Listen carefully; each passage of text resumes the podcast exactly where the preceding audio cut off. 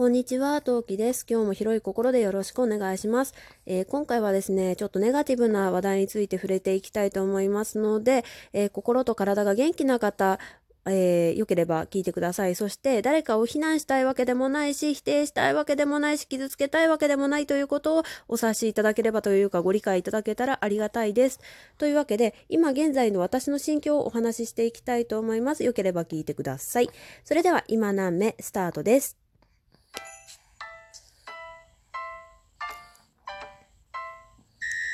はい。この配信は戦闘不能日常系ママトーカーの陶器が日々奮闘しながらお送りしております。はい。というわけで、皆さんこんにちは。いかがお過ごしでしょうか？さて、ネガティブな話というのはですね、あの、まあ今ちな、巷で話題、うん、話題っていうのかな？になってる産後うつって話なんですけど、あの、私は4年半4年半前、うん。だから、えー、チビ出産後におそらく産後うつだったと思うんですね。まあ、だったと思うっていうのは、周りにはそう見えなかったっていうのと、自分に自覚症状が当時なかった、えー、医師からの診断をされていない等々の理由で、おそらくそうだったんじゃないかなっていう胸で言うので、まあまあもしかしたら違うかもしれないんだけど、単純にね、あの、ホルモンバランスの関係でものすごい、あの、へこんでたってだけかもしれないから、まあ、一概には言えないんだけど、あの、よくさ、テレビとかでさ、あなたはこれでだ、あなたは大丈夫みたいなチェックリスト、ネットとかにもいっぱい転がってますよね。ああいうのやってると、ああ、多分そうだったんじゃないかなっていうふうに思ってます。で、産後うつの諸症状っていうのは、私はうつの方の方面の話的に明るくないから適当なことを言えないけど、私の当時の症状ってって言うならば、やる気が出ない、子供を愛せない、えー、突然涙が出るみたいなのが引っかかったかなっていうか、割となんだろう、目立ったところかなって思います。うん。で、うんと、これは私の内面的な話になっていくんだけど、その時にね、その、鬱になりかけというか、なってる時というか、の時なんだけど、うんと、まあ、チビを出産したのが2月だったわけなんだけど2月ってまだお日様が出てる時間が短くってで私が今住んでいる家はですねあんまり日当たりが良くないんですねだからお部屋自体がわりかしあのまあ暗い時間が長いわけですよ。で、そんな、なんだろう、常に体力的にもずっとどんよりして疲れてる状況だったから、リモコン式の電気じゃなかったのね、当時。今はそうなんだけど、まあリモコンは使ってないんだけど、あの、だからスイッチに手を伸ばすのさえ億劫だったの。で、枕元にスマホと、えー、テレビのリモコンだけ用意をしておいて、あと、あの、パパが毎朝ね、ああの、頭の、てか枕元にね、あの、ご飯菓子パンとウィダインゼリーを、よ、だから栄養失調とかだったりない、栄養バランスも悪かったんだよね、今考えりゃね。うん。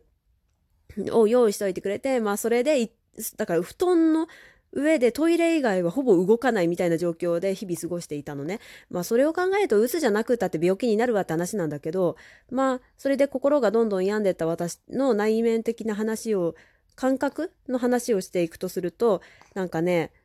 まあ例えで言うなら、私という、うん、島があって、で、島、町があって、で、その町からはね、対岸の町が見えるわけよ。対岸っていうか川が川とかが、まあ、いろんなとこにはびこ、まあ、川が多い町なんだきっと。それで、そのツイッターとかで見るとその対岸の街が見えるわけね。そうするとその対岸の街はもうほんとキラキラしてもう本当に何て言うの？もう綺麗で楽しそうでまあ世界で辛いのは私だけみたいな心境になりやすかったのね。で私といえば暗い部屋で日がない一日テレビを見ながら泣き続ける子供とぼーっとしてるみたいな日々でもうこっちは辛いわけよ。で、そんな中、だんだんだんだん目の前に黒いものが迫ってくる感覚があるの。そう。なんか、よくさ、漫画とかであるじゃん。闇落ちしそうな主人公の目の前にさ、黒いでっかい影が現れて、それがだんだんだんだん、こっちに来れば楽だろうとか、あいつ憎くないか？みたいなセリフを言いながら、だんだんだんだんこっちに来る影いるじゃない？まああんな感じよ。あんな感じなのが、あああいう感じみたいなやつがだんだんだんだん近づいてきて、で、まあ私を飲み込もうとするような感覚ににずっといたわけ。だけど私的には、なんだろう。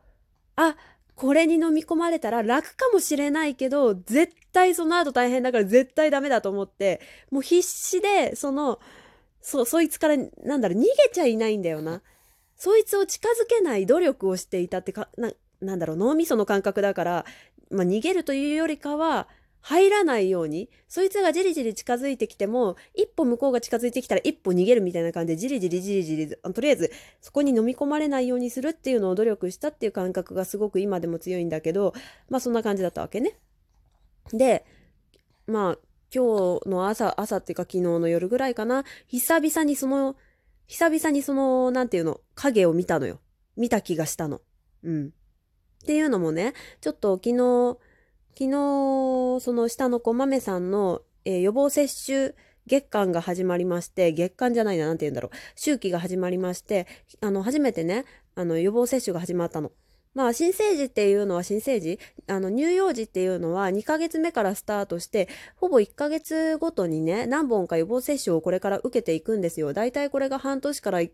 うん、1年くらい続くんだけど、1年とか、まあ、だんだん期間は空きながら、うん、3歳ぐらいまでは予防接種を必ず何かしらの予防接種を受け続けるんだけどインフルエンザとは別にね受け続けるんだけどまあちょっと豆さんの予防接種が始まってで予防接種自体は別に何の心配もなかったのよ。別に風邪ひいていきましたとか熱がありますって言ったわけでもないしね。うん。でそうじゃなくって、えー、助産師さんが、えー、家家庭訪問するのが我が地域体地域体ってなんだあの自治体自治体と地域は混ざったね、うん、にあるんだけど、そこでね、あの、豆さんちょっとお尻の方にちょっとくぼみがあるのね。これが気になるから、3ヶ月検診で見てもらってねっていう風に言われてて、言われたからにはちょっと気になるなと思って、で、予防接種を受けている、えー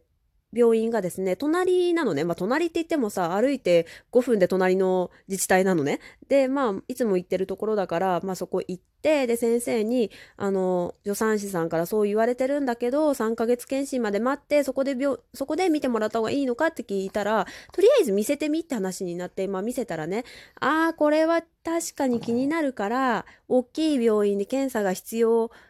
うん、必要、うん、した方がいいよっていうふうに言われて、で、紹介状を書いてもらったのね。で、病院経由じゃないと、その検査の予約が取れないから、えー、予約が取れたらまた病院から連絡するから、ちょっと待っててねっていうふうに言われて、今待ってる状況なんだけど、で、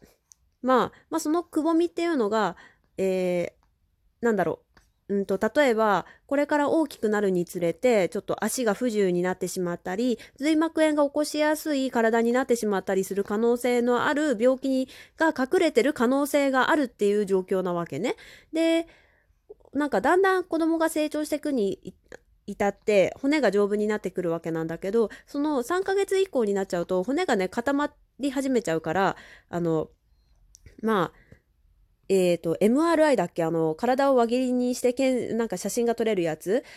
みたいなやつに入れられるんだけど、まだ2ヶ月で体がふにゃふにゃで柔らかい時期だから、エコーで多分わかるから、わかると思うよ。そんなに時間もかからなくて済むと思うよ。だから今行っておいでね。みたいなことを先生に言われて、ああ、はい、わかりました。みたいな話をしたんだけど、でもさ、そういう大きな病気が隠れてるかもしれないっていう状況下で、まあ、ちょっとまあ、あの、割と明るく振る舞ってるし、明るく喋ってるし、そんなに心配をしてるかどうかって言われるとそんなに心配しないんだけど、正直言うと。あの、ま、まあ大丈夫かなって思うんだけど、まあでも、まあ、不安じゃないといえば嘘になる状況なわけじゃん。で、そんなこんなで、なんか、ぼーっとしてたら、久々にその、例の影を見たわけよ。で、例の影を見て、って思って、あ、やばい、やつが現れてしまったというか、いるのは知ってたの、ずっと。うん。それこそさっき言った対岸の町にいるな、いるな、と思って、でも町だから、向こうの町にいたから、ああ、うん、大丈夫、君のことは知ってるよぐらいで済んだんだけど、で、今まで、今、その今2ヶ月もうすぐ半ぐらいになるわけだけど、その2ヶ月半まで、そいつの影がうっすらしか見えなかった理由っていうのが、ラジオトークなんだよ。っていうのもそのまあそいつを火事と例えるならばあの私にはそのその火事と私の間その私という町の間には大きい川があってそれがラジオトークっていう川だったわけねそれが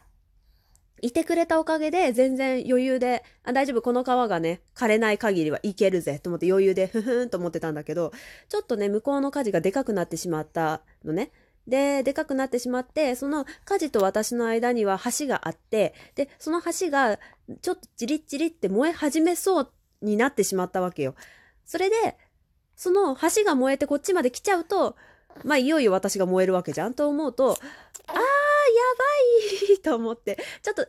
どうしよっかなみたいな。いや、まだ余裕なんだけど、全然余裕だし、多分全然、多分止め、あの、止めることができると思うのよ。だって、いっそさ、その大きい病院行ってさ、まあ、病気だって分かったとしてもさ、治療ができることが分かっている病気だからさ、あ、治療すれば大丈夫って思えるけど、今この不安定な状況だからこそ、あの、目の前のそのやつがさ、黒い、あの、黒い火事がだんだんでっかくなってるな、ぐらいの、まだ見てられるわけね。っていう感覚なわけね。っていうので、今、あ、頼む、こっちに来ないでくれと思って思いながら過ごしております。はい。ぜひともね、ぜひともその火事こっちに来ないでほしいし、なんだろう、今燃えてる人は鎮火をするためにラジオトークを始めてほしいし、なんだろう、なんか、やっぱ、何を言いたい？えーと、そう。私がその4年半前にその火事から逃れられた理由っていうのが、無駄に趣味がたくさんあったからだなっていうのはちょっと思っている。うん。例えば漫画に逃げる、CD に逃げる、テレビに逃げる、まだラジオトークは知らなかったけど、その時は知らなかったんだけど、とりあえず、なんだろう、手当たり次第楽しいことを散りばめとくっていうのは大切だなって今になってはよく思います。まあその一つがおしゃべりだった私としては、本当に、あ、いざ、わあ、飲み込まれるって時に、このラジオトークに出会えたのは良かったなっていうのを改めて思いますね。はい。というわけで、えー、今日の配信ここまでにしたいと思います。フォローがまだの方よろしければフォローの方よろしくお願いします。えー、リアクションボタンたくさん押してくれるととってもとっても嬉しいです。それでは次回配信でまたお会いしましょう。またね。何名